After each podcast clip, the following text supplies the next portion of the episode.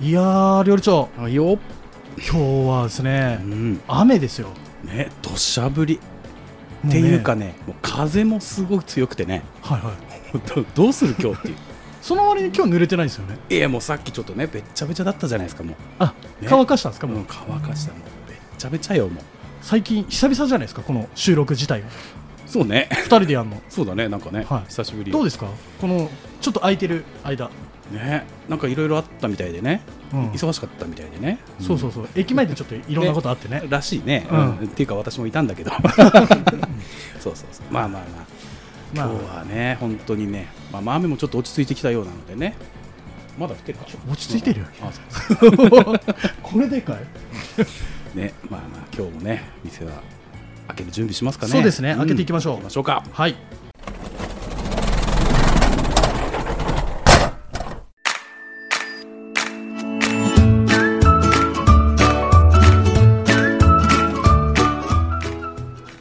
もタカです。この放送は FM 苫小牧実行委員会のテスト放送です。料理長系です。令和3年11月9日の収録番組です。まもなく開店いたします。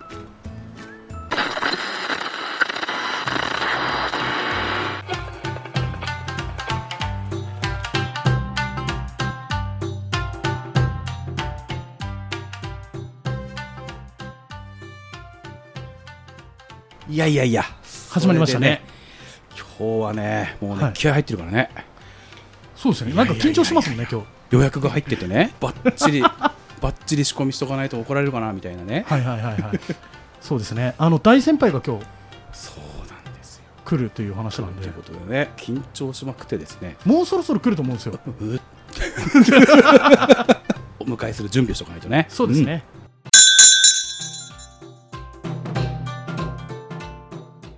こんばんは、どうも。うんいらっしゃいませ。こんばんは。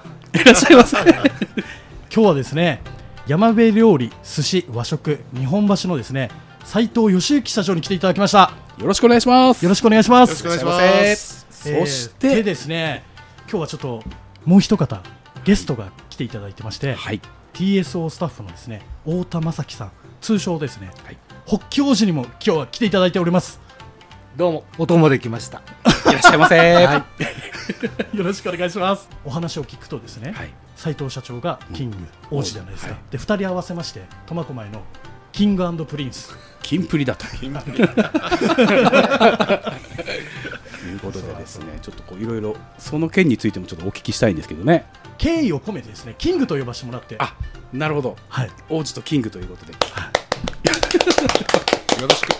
はい。いや僕が僕ががキングなんて呼んでいいでしょうかと思いました僕からでもおやっさんって呼呼ばせていただきたいなと。キングこと斉藤さんにですね。今日ちょっとまず自己紹介をしていただこうかなと思いまして、そうですね。はい、よろしく。どうも、はい。はじめまして。坂口町で、あの、寿司屋をやってる日本橋です。通称キングです。よろしくお願いいたします。よろしくお願いしよろますしくお願いいたしますなんか創業して何年ぐらいになるんでしょう？まあ、苫小牧は27年、ピラト市の方と含めて55年ぐらい経ってますね。55年はい。すごい歴史のあるね斉藤社長、きまあ、キングですねあキキンングは2代目なんですか？2代目なんです。ああなるほど初代はやっぱお父さんがはい。やっててえーそこに弟子入りしましてね、鍛えられました。かなりそしたらはい。修行は厳しいものだったんですかねそうですね。うちの親父は、まあ、職人さんより僕に厳しかったですからね。はいはい、はい。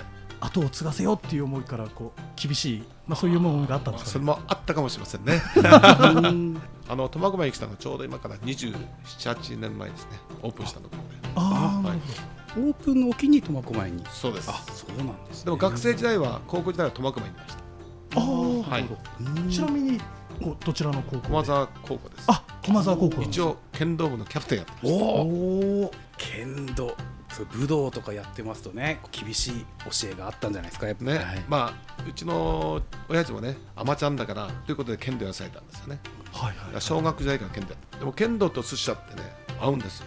剣道っていうのはこう筋取った稽古もあるし試合もあるしあと寿司屋もそうなんですよ筋を取ってなきゃダメです。でも僕はちょっとずれましてね。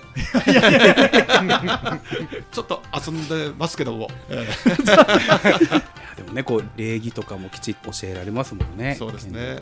でもねぱり寿司屋になると剣道できなくなりましたからね。孫は3段4段。お孫さんもやってるんですねやってます。剣道先月全国大会行ってました。はい。大学選手権のね。はい、はい。もう出場するだけでもすごいいやすごいですよ。それではお寿司屋さんの方のお話に行きたいんですけども、やっぱりお父さんの影響でお寿司屋さんっていう感じだったんですか、まあそうですね、あのー僕、子供の頃からもう家の手伝いをね、させられて、当時は嫌々ながらやってましたけども、であの僕に兄がいたんですよ。で、兄が後継ぐのかなと思ったら、大学行っちゃったの。で、僕は、まあ親父にも、お前の顔は商売向きの顔してるから、寿司屋やれ。でも寿司屋が大っ嫌いでね、嫌いだったんです嫌いですよ、土日休みなし。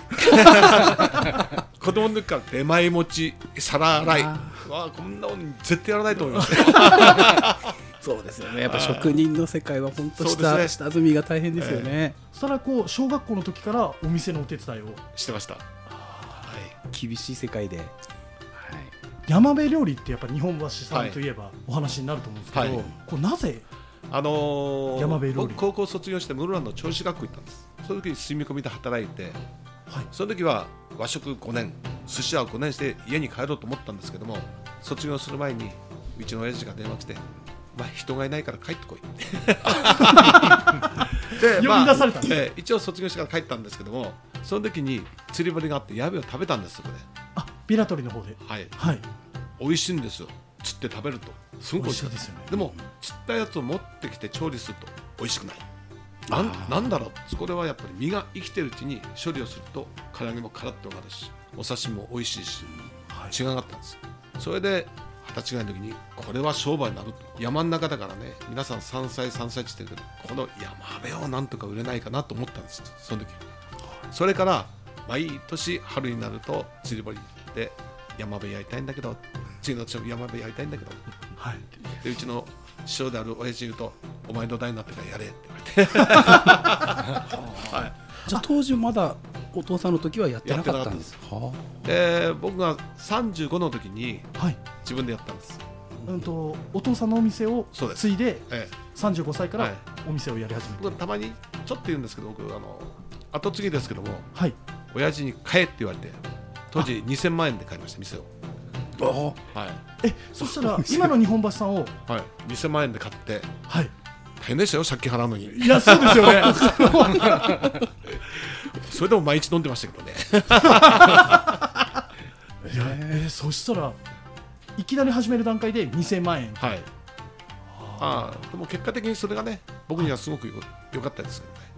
やっぱり頑張りができましたしね自分でねあー、はい。逆にこう、はい。ハングリーがあることで頑張ろうみたいな、はい、ただ後をついただけだったら多分甘いから潰したかもしれません。そんなことにおいて自分の責任ありますからね。はい、そうですね。払う責任がね。それで、うん、なんとかやれたのかなと思ってますけどね。またうちのかみさんが良かったんですもう保育所から同級生でね。はい。あほえ保育所っていうともう5歳6歳とか？そうです同い年なんですか？同いその年。奥さんとはい。あ。そのかみさんが、まあ、23の時一緒になってはいで店をやってて。で苫小牧に店出したいんだよ。金がない。2000万で35の買って。声出した42ですから、そんな金なんかあるわけない。でもかみさんがねはい。やんなさい。その一言でよし。やろう。失敗したらもう終わりだ うちのかみさんは殺させたくない。頑張るぞ、と思って苫小牧に出したんです。はい。はい。やっぱりその苫小牧に出して最初の頃ははい。ご苦労とかもあったんですか？まあ、まあ、やっぱりその田舎っちのやっぱり皆さん知り合いだし、はい。まあ、お友達ですからね。でも苫小牧はやっぱりその知らない人方ばかりで、その中でやっぱり厳しさもあるし、ね、初めてのお客様いろいろ言われるしすごい接客だとかいろいろ苦労しました。ただうちの良かったところは初日から満席です。おおあそしたらオープン日から。ずっと満席でした忙しくて、ええ、2年前から暇になりましたけど。あのねこのご時世と言います そうそうそうそうそうそうですねねありましたからね、ええ今あの何と言っていいか分からないグッて言葉が止まったんですよお邪魔させてもらった時にですねもうはい。バッと入り口にはい、こう大きい水槽がありましてね、本当にバーッとこう山辺が。はい、そうするとい。けすではい。先ほど言ってたはい。生きた形生きたものを出したいっていう、今は週に一度ピラトリの方から持ってきてもらってます。まあその山辺があってから僕はここで商売できたんですよね。うちのメインですから。ビラトリーの方から、はい。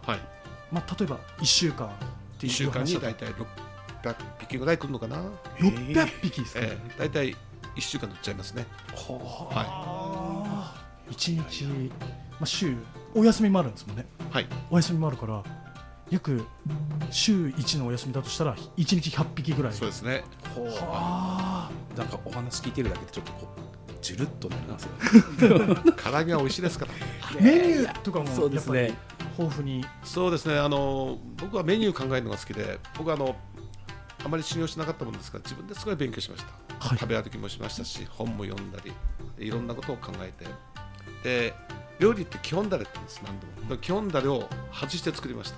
独自のもの、はい。基本のはねい、基本だれだとどこも同じなの味が。はい。違う風に作っていきました。独自のものっていう、で自分方が食べて美味しいなと思うものを作っていく。それで、まあ、今日王子も来てるんですけども、はい王子の方のホッキ魚醤とかも。これがまたね優れもんですよ。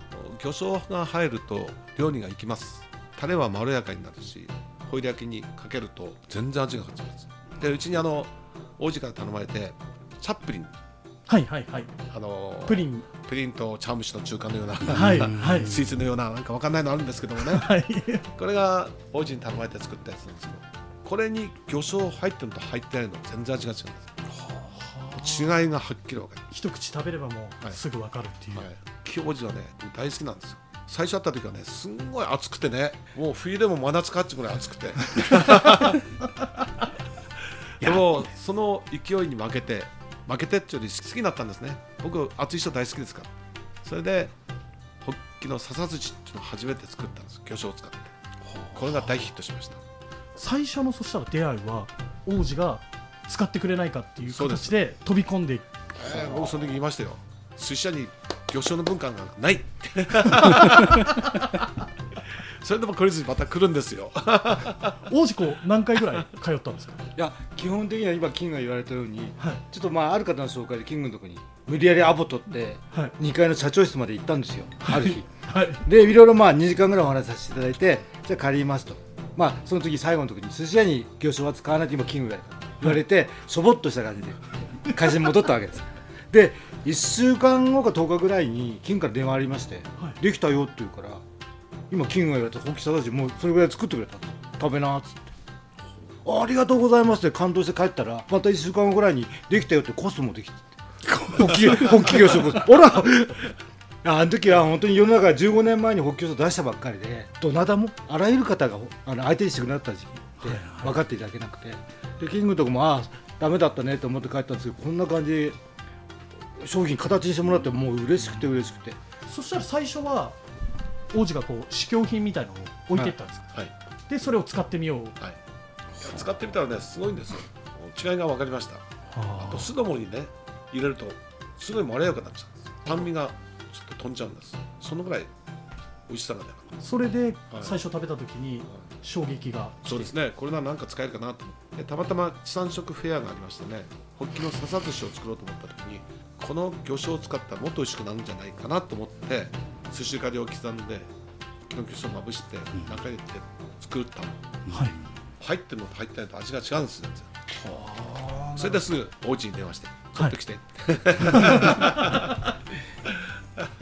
そっからのしたら2人のお付き合いがそうですね。スタートした感じなんですね。はい場所的にですねあの日本橋さんのはい。お店の構えてるところって、はい。まあ、苫小牧市でいうと桜木町はい。じゃないですか、まあ、どちらかというと住宅街そうですね。じゃないですか、はい。繁華街っていうとやっぱりはい。錦町大町っていう形になるんですけど、どうしてこうお店を桜木町で最あ初のよく皆さんに言われたんですよ。錦町大町の方がいいよと言われたんですけどはい。僕はどちらかというと住宅街でやって地域の人方にお昼から来てもらってで夜もやって地域密着型の商売をしたいなと。さランチも今はやってる？えランチはねちょうど1年後に始めたんですよね。お店を始めてはい。1年後から、始めた途端に入りましたねランチは。サラリーマンの方とか？お昼は女性が多いんですよ。奥様方。女性なんですね。はい。若い方も来るし奥様方も来てくれたし本当女性が多いですいまだに、えー、パッと店を見渡すと男性誰もいない時あります。へえ女性ばかり。大体こう男女比割りでいうと。2対まあ女性が8、9いってますねお昼は。はい、そしたら男性2割ぐらいですか、夜になると家族連れとか。そうですね。うちはどちらかというと家族連れあとお友達関係で来る方が多いですから、うん。まあ会社関係の方も来てくれるんですけどもね。でもうちはこうシーンとした寿司屋じゃなくてざわざわした寿司屋なんですよね。はい。そうそういうお寿司屋さんの方が雰囲気がやっぱり明るいので、はい。お客様もまた行こうっていう、はい。お寿司屋さんもあまりにもこうちょっとこう敷居が高い時あるじゃないですか。はい。あの職人さんが立って握っていただくとちょっとあの敷居が高すぎて行きづらいなっていう雰囲気ではないっていうことですね。そうですね。僕は自分では敷居の高い顔してるんじゃないかなと思うんですけど皆さんは全然そう思ってないですね どうですかおこうお店に。やっぱりあのキングの人柄で、まあ、料理ももちろん美味しいです。人柄でやっぱりお客さん来てるなってもう15年通ってて僕は。でキング今言われたようにやっぱりあのいろんなその柔らかい話。で日本橋さんってあのやっぱり食材にこだわってて道内はもちろん本州のいろんないいネタをっていうか食材を料理に使ってるんですけど15年前に行った時にいやこの海苔パフランスなあ言っちゃった今。フランス製の海苔なんだよねって言って。で俺なんでかなって考えててパリパリするでしょ？パリパリですね。ちょっと今間違えちゃいました。先に言っちゃいましたけど。あとはあの食後に必ずコーヒー出していただくんですよ。で安心って言うんですよ。で店の方たち。何々さんお食事終わったから安心持ってきてって。わかります？安心って。安心。落ち着くっていう。落ち着くの別な単語でリラックス。なもうちょ いいいとこ行ってるいいとこ。なんでしょうなんでしょう。コーヒーにはアイスと。ほっとほっとするわけだ。でこういうのをずっとキングは仕事しながらお客さんとこう掛け合いっていうかまあ。はい。それで行き行きやすくなる。ただもう一つ違いなんです。うちではコーヒーったらお金かかりますか？ら安心ったら僕からのサービスですか？らおおはいああなるほど。コーヒーって言われたら皆さん不安になりますよ。はいはいはいはう ちから安心どうぞいお寿司屋さんではい。コーヒーが最後にこう出てくるってはい。率直な意見としては珍しい。まあ今はもうねいろんなね嗜好品があるし美味しいものなら僕は何でもいいと思う。うちのコーヒーは美味しいですから。やっぱりコーヒーを飲んでほっとしてもらいたい。最後にですね、はい。イメージはやっぱりはい。緑茶っていうイメージがあったんで、なるほど。でもね新しいものを取り入れたりとかどんどんいろんなこと挑戦してるっていうのは本当に尊敬の私なんかが言うのもね本当おこがましいんですけどね。いやこうお話ししていると控えめにこう語るじゃないですか言葉を。もともと控えめですから。いやいやいやいやなのでなんかそういう人間性がこうお客様も聞いてて安心するというかそういうのがやっぱりお店の方にこう足を運ぶ理由になるのかなっていう部分を感じるんですけど、そうですね。こう柔らかい感じは伝わってきますよねそうですね僕もちょっと勉強します。ちょっと高くピリピリしてる時あるからね。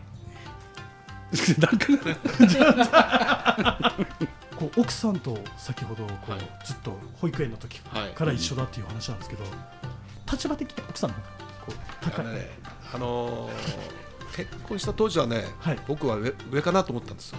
23年で逆転しましたね 多分女性が家庭の実権を握ってる方が家庭はうまくいくのかなとそう思って。てですね。思います。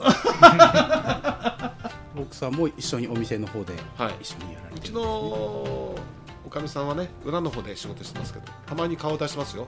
ホールに入ってくるんですけど知らないお客様が「あおかみさん誰ですか?」って。言ったらあののれんくぐって入ってくる時睨んでくるのがおかみさんですよって なるほど、まあ、そんな奥さんのこう支えがあって今の人気の日本橋さんがあるのかなと。商売をやってましてはい。やっぱりお客さんを相手にする商売だと思うんですけど、はい。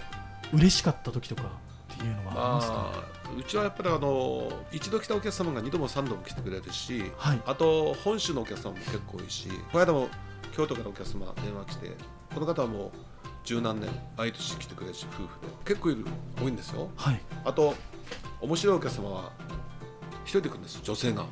一人で来るんですか？そしたらあとどちらからですか？東京からです。ああそうですか。どこへ来たんですか？ここです。いるんですよ。その山辺と北京を食べに来た。もうそしたらそれが食べたくて、はい。で次の日帰るとか。結構そういうお客様多いんですよ。そしたら日本橋さんを食べて帰るはいこともあるという。結構です。大阪のお客様もいたし日帰りで帰った人も。日帰りですか？あのピーチで安い券買えたから往復それは嬉しいですね。嬉しいけど僕のは絶対行かない。いやいやいや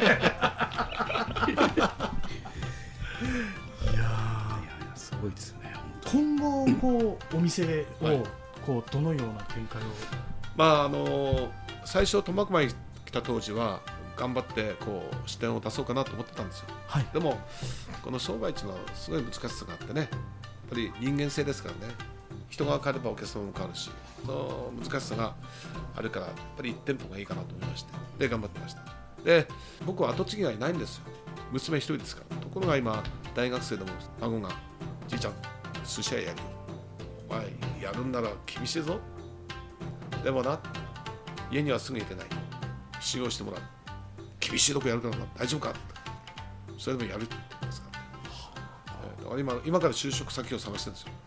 札幌結構友達たくさんいますからね寿司はね。そしたらお孫さんが、はい。まあ、この先育てば。育てばの話ですけどね。だから一応孫には言ったんですよ。お前なじいちゃんのやり方でお前はもうできないから。お前の時代はお前の考え方でやらなきゃダメだし。一番大事なのは何だか知ってるか？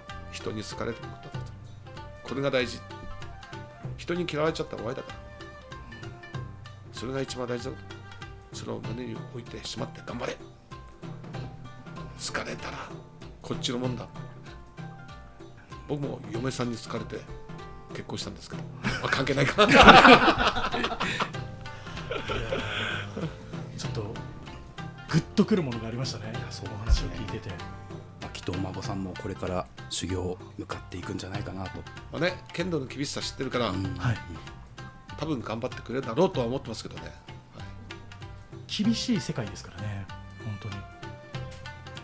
おちらっとこう遊びにきお孫さん遊びに来てこうやっぱりこう厨房かなんかこう気になったりとかしてる素振りはあったんですか、全然。突然じゃあ寿司屋ややりたいって言まあったんですか、何度か言ったことあるんです。お前どうすんだ将来って寿司屋やれとは言ったことありますけどね。うちへ来てもいつも寿司を食べて帰るだけだしいやきっとでもその料理を食べてこう自分もやりたいと思ったんでしょう今アルバイトしてるんですよ。前はあの居酒屋さんでアルバイトしてましてね。ーはい。今はねこの間もじいちゃん今寿司屋でアルバイトしてる。どこよ？花丸。おお回転寿司か？いや回転寿司だけど握るどこだっつってでこの間来たら「お前何今やってんだ?」軍艦やってるよって。こうあれですかね。握りの世界ってなるとこう段階があるんですか？まあ修行ですからね。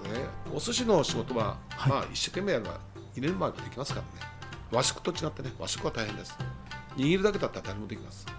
でも一番大切な接客なんです。カンタでの接客。これができないと寿司屋はできないですなんかお寿司屋さんというとやっぱカウンターでお客さんと向き合うっていう、はい、だから目配り気配りができなきゃダメだしやっぱり余計なことは話してない、ね、やっぱりお客様は第一ですから。だからあのうちらの理事長が島宮さんって有名な筋店の社長なんですよ。よく言うんですよ僕に「さやさん。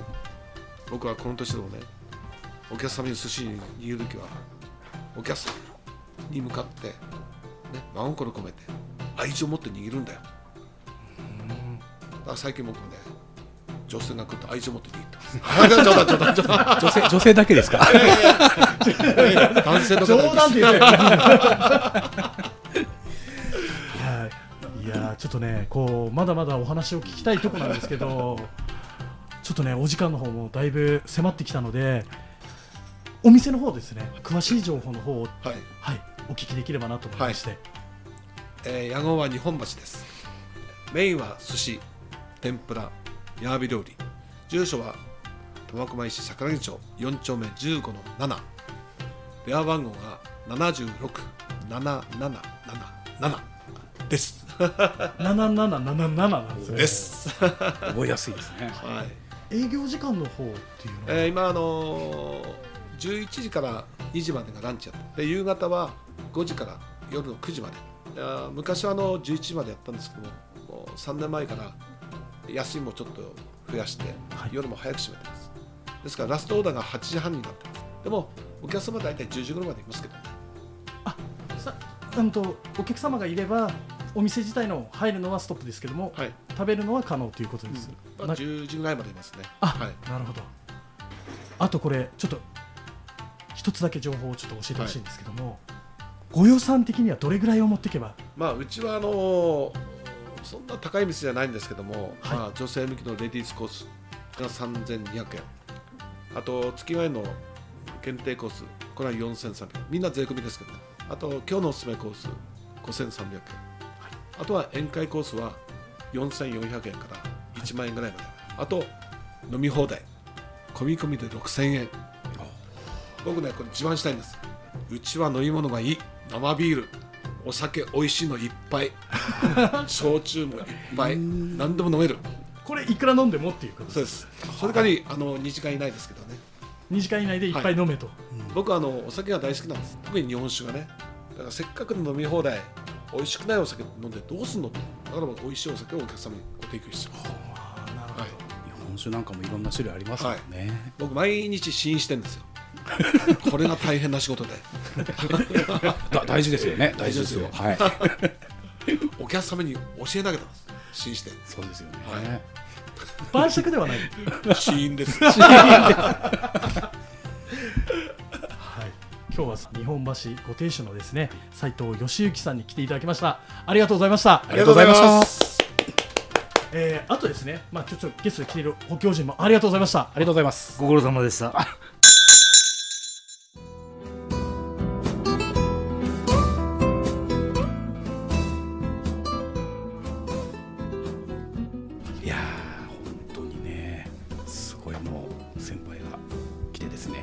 ほとんど私喋ってないんじゃないかっていう。